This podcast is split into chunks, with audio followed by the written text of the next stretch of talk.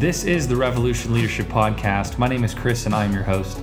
And here we believe that everything ultimately rises and falls on leadership. Here we're going to be sharing with you time tested principles, giving you practical examples, and sharing relevant stories in order to equip you to lead wherever you are. Welcome to the show. Today we're going to talk about what I believe is one of the foremost tasks of any leader. That is to create culture in your organization. Let's start by just defining what is culture. Culture is really a, a, series of expectations, behaviors, reactions, responses, how to's that exist within your organization. And they really reflect the larger identity. It's part of uh, rolling out the identity into all of the people that are part of your organization. Are we all doing the same things for the same reasons, uh, for the same outcomes, for, for example? So when we start with defining culture, um, no great culture happens on accident, but every culture happens. In other words, whether you're intentionally creating a culture or not, there is a culture that is being created in your organization. And you, as the uh, senior leader, are responsible ultimately to set the tone and the expectation of what that is in your organization. So it takes hard work to create a strong, intentional culture that's really positive. It takes a lot of repetition, uh, well thought out ideas, crafted language, but the the the risk of not intentionally creating a great culture, the cost to you is far greater as a leader than it is to actually put forth the effort to intentionally create that culture. So I want to talk about culture for just a few minutes here and define it simply as when you begin your organization, you have uh, whatever particular idea, value proposition, whatever it is that you're going after. This is who we are. This is the identity. This is the purpose and mission of the organization.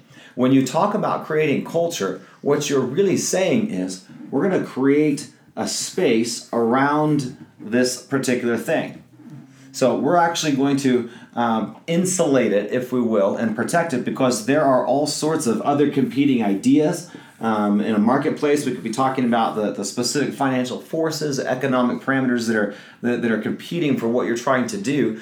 But as a leader, when we talk about creating culture, we're saying this is what's really true about who we are. Now we're going to protect that by insulating it with a culture around here. Okay, so so how can you tell when you're talking about something that's culture? You may hear phrases like "this is what we're known for," or "it's just part of who we are," or "this is not how you do this because this is the way things are done here."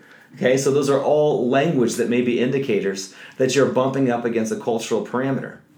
So when you start creating culture, what you're doing is you're building uh, parameters that resist outside influence. Really, it's creating an understanding of this is who we are, this is who we are not, this is what we do, this is what we do not really you're, you're creating definition for anybody that's inside of there because anywhere that you go whether you're at disney world whether you're in a local church or whether you're at a starbucks you have to define who is it that we are and how does that differentiate from the world that's outside of there and if there are not clear parameters that protect that specific thing that mission that you're after if there's not a clear culture that's protecting it then it will not survive against those forces the greatest leaders in the world know how to create culture. Let me give an example of this uh, in, in, a very small way in an organization I was leading a number of years ago, and then we'll zoom out and maybe illustrate it for you in a larger way in a minute. I was leading a, a, a leadership school um, for collegians uh, maybe 10, 12 years ago, and I was around the corner, and as I came into a, a central space in the office, I heard two people talking. And one of them, the more tenured, said to the newer, said, Well, Joe always says, and so I stopped just around the corner and thought, Well, this will be interesting. I'm curious to hear what it is that I always say. And so I stopped and I paused and I could hear just around the corners they were talking. And the more tenured one said, Joe always says, and then went on to explain something um, using some language uh, to this to this this this newer person. So as I as I listened, I thought, well, I've, I've never said what they just said. But I have said this and I have said this, and I guess if you put those two together, that's a right conclusion to kind of the ethos of, of what I have, have declared and, and you know what's true about me. And so so as, as I walked away from that, they never knew I was there. As I walked away from that, I began to think about how significant that little encounter was because I wasn't present, I wasn't a part of it. Um, I had obviously been removed from the circumstance. I just happened upon it. And I began to realize that the creation of culture was taking place in our organization. All right, so in that case, I, I realized it accidentally, but it cued me into going, wow, there's a tremendous amount of power in beginning to create. Uh, language and behaviors that are highly repetitious and intentional because they're embodied by other people and now they're shaping an experience for others that are coming into that space that I've had nothing to do with. In other words, if you want to create a widget, you can give somebody the intellectual framework um, and the blueprint to do that. But if you want to transfer an idea, an ethos, a, an aura of the heart, if you want them to catch the heart and vision of the organization, you have to create culture that reflects that. So it was one of the first times when I realized my responsibility is to create the culture that what people understand to be true about where we are is consistent with our primary objective and mission.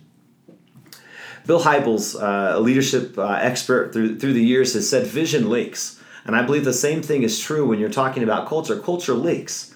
It takes a lot of repetition. It takes a lot of revisiting the same ideas. I remember as a kid sitting in a, in a, in a church service and hearing a pastor describe how we were going to take communion. It was a large church, thousands of people. And I remember listening to him describe how we're going to take communion. And my friends and I, goofing off, not really behaving, we kind of began to imitate and maybe mock a little bit even uh, this pastor because we know the language. We've heard it so many times. And we kind of, I remember saying something like, "We don't need to hear this. We've heard it, you know, a hundred times or whatever." And and and then thinking about that that conversation later and thinking, "Wow, the reason we all know it is because he's been so intentional with the repetition of it. It's shaped if he stood up there and he said absolutely nothing, the vast majority of us would know exactly what to do, how to function, operate in that moment because it had been repeated so many times for us. He created a cultural understanding and expectation of, of a behavior for us in that organization. So, again, just another example of how the creating of culture has power well beyond the immediate influence of you as a leader. So if we go back here and, and talk about what does this actually look like when we start to apply culture, this, there's some significant pieces we can we can draw just even from a, from a from a spatial understanding of this. Number one, when you create parameters around who we are and who we are not, i.e., cultural parameters around this, what you're doing is you're defining who's on the in and who's not. So so so here's what I mean. If somebody comes in and they were to violate one of these parameters, you know you're not functioning consistent with what's true about our primary mission. Okay? So, for example, someone could come into your organization and let's just say uh, for you, you might say leaders never criticize, condemn, or complain.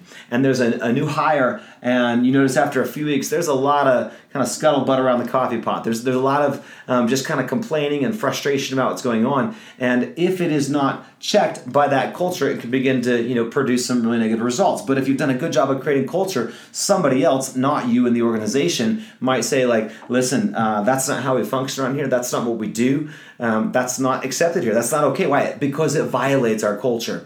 In other words, when we understand what the culture is, it's able we, we are able to identify who's functioning well inside of that and who's actually violating what's there. We have one in our organization, Rev Five, uh, called "Die Quietly." It's just one of the one of the axioms that we reference oftentimes in our staff. And when somebody's um, exhausted or tired or complaining um, or trying to let a number of other people know how hard they're working, but it's not um, out of being known, it's out of kind of soliciting pity or, or wanting somebody to know how hard I'm working, then oftentimes you'll hear another staff member say, Well, die quietly. In other words, we don't need to hear about your passage. We don't need to hear about um, the pain that you're under. We need you to bear up well underneath it. And there's taking care of people and all that, but it's a cultural transgress, if you will. It's clear that somebody is moving from the outside trying to violate culture to bring in that ethos into that organization. So again, when we when we zoom back out and we look at creating culture, we're talking about defining parameters around the primary mission of what it is that you're doing, or work out the the, the identity of the organization. So how do you actually begin to create culture? What does that actually entail? Uh, as an organization. I want to submit to you uh, there's a number of ways, but just right off the top, one of the fastest ways you begin to create culture is in language. So, no matter where you are at any point in history, you can see the power of leaders creating understanding, creating, uh, defining reality through the use of language, really creating culture around their primary mission. I love the story of Alexander the Great, whom uh, obviously just about everybody knows. Uh, he was a man who, by the age of 30, had conquered all known lands and was, uh, I think it says he wept because there were no more lands to conquer. So, pretty good resume, 30 years old, uh, conquered the planet. It's a big deal, right? So, so at one point in time, um, there was a particular battle that was taking place, and to be in Alexander the Great's army was this fantastic honor because um, he had such a winning record. There was such a um, uh, just the ethos of Alexander the Great army was so significant that his men would actually call themselves Alexandrians. So if you asked any of his men on any given day, uh, what is your name? They would respond, My name is Alexander because to be a part of his mission and on his team uh, in his army moving forward was such a great honor that they would begin to self identify. In other words, they took on the culture of what was true of Alexander. So, in this particular battle, the fighting got really intense, and this young man um, actually fled from the battle lines, which was part of um, the way they trained. Is you would never leave the battle line, no matter what, because when you did, the way they fought in lines, it would expose the person to your right and your left and so it would um, uh, obviously the whole the whole strategy would break down if you fled from the battle line. So if you ever fled, the automatic penalty was death. So you either died in service to the the movement of the army, or you would die if you fled.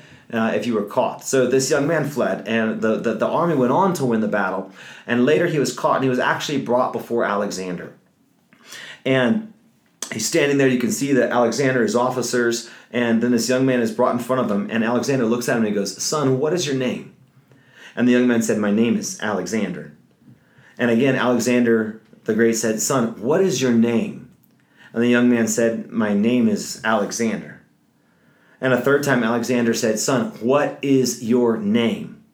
And the young man said, My name is Alexander. And Alexander the Great looked at him and said, Son, either change your name or fight like an Alexandrian. Alexander had created this culture, this understanding of what it meant to bear that name, to be in a, a, part of that army in the mission that they were in. And because of that, his men adopted that culture, and obviously that whole identity became true about who they were. In other words, this is who we are, this is who we are not. This is what we do, this is what we do not. And again, I submit to you as a leader that one of the foremost ways you begin to create culture is by utilizing language. Okay, so let's talk about that for a second. How could you actually apply uh, creating culture through language? So, language is incredibly important because it defines reality. So, what I would submit to you is that as you begin looking at how to how to create culture in your organization, if you have um, if you're a more seasoned organization, you've been around for a little while, um, there's there, there is uh, there, there's kind of two ways to go about this. Um, I remember a story of a university that was paving a bunch of sidewalks throughout their entire campus, and they paved a bunch on one half of the campus, and people began to take other routes through the grass until there were just paths worn, and they weren't actually using the sidewalks. And so some of the staff, universities, uh, officials were, were frustrated by that.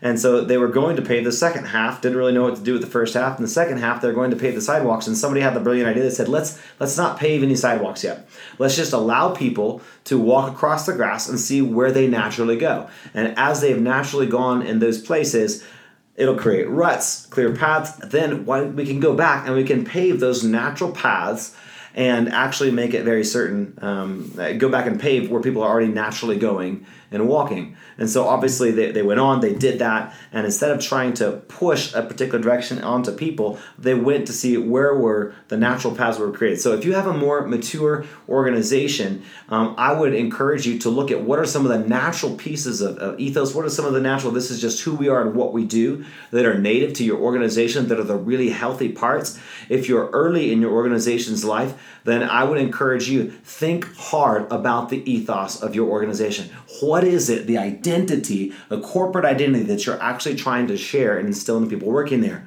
So in our organization, we have a, number of cultural statements, about 20, 25, kind of depending on, on how you're looking at them, that is language that we use repetitiously all the time that helps shapes how we think about who we are that protects our ultimate mission. Okay? So we have phrases like the greatness of a man is determined by the cause he lives for and the price he's willing to pay to achieve it. It's a cultural statement that says, hey, if you're not paying the price, then maybe you're not committed to this because maybe there's a low measure of greatness in what you're doing. Okay?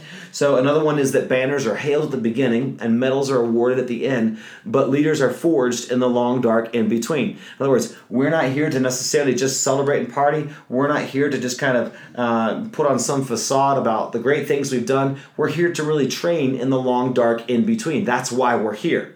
So if someone is not here or attempts to cross that perimeter from the outside, everybody understands this is who we are. This is our primary uh, objective, and this is the culture that reflects that, that actually protects the, the, the primary mission or purpose um, and enables it to thrive. So I would encourage you as a leader, begin to think through and define what are three to five statements, okay, um, that really define the, the, the ethos, the life, the, the identity of the organization. What are three to five statements that really shape who you are and test those out? Don't be arbitrary with them. You might test them out um, with some employees here and a circumstance here. And, and does it evoke a sense of um, of unity, of motivation, of inspiration from the people that you're um, trying those out on. Make sure that they're they're sticky and they have some sort of a shelf life.